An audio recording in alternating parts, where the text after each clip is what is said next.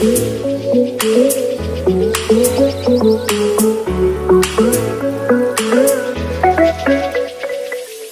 is up, everybody? You're listening to D-Bomb The Journey. It is time to create our own path. In today's episode, I'm going to be talking about complaining. So, complaining is something that everyone does at one point or another. I know I have found myself doing it a lot in the past. I don't do it so much anymore because I've tweaked my mentality to where if I'm going to complain about it, I better go out and do something to change it. It baffles me the amount of people that I come into contact with that complain about their current situation, yet not do a single thing about it. This one is kind of specifically geared towards my brother. I know he might not be listening to this, but he might watch the video. But for the people who don't know, my brother is a very, very big boy.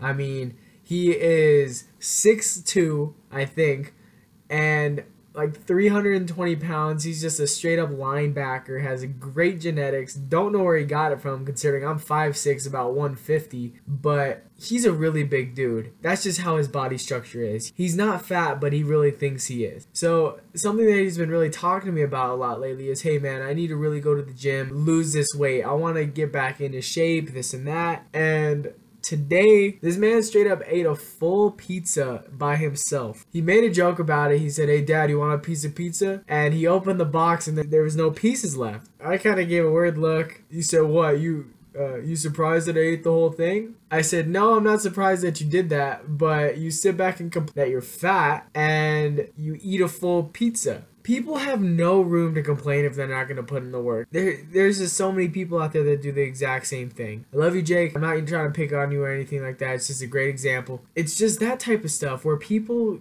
complain about their current situation. They complain about what they look like. They complain about this. They complain about that. But they sit back and make the same choices that got them where they are. Instead of changing it and going out and making a difference in themselves and in their mentality, they just continue doing what's normal to them, which in the end will continue to make them get worse in whatever it is. So if, if you're trying to lose weight, go to the gym, go on walks, do something to make an effort to change. You can't sit there and say, oh, I'm fat, and then not go out and try to change it. Same with, you know, the workplace. If you're not happy in the workplace and you're sitting there saying, I hate my managers, I hate this, I hate that, but you're not actively looking for other jobs that will help you be happier, you have no right to complain about those things. So, what I want you to take away from this episode is do not complain about the things that you are in control of. Don't complain about the things that you're not in control of either. If you are in control of it, go out and make a difference and make a change. If you're not in control of it, there's no point to even complain about it or say anything about it. That's just putting negative energy in, into the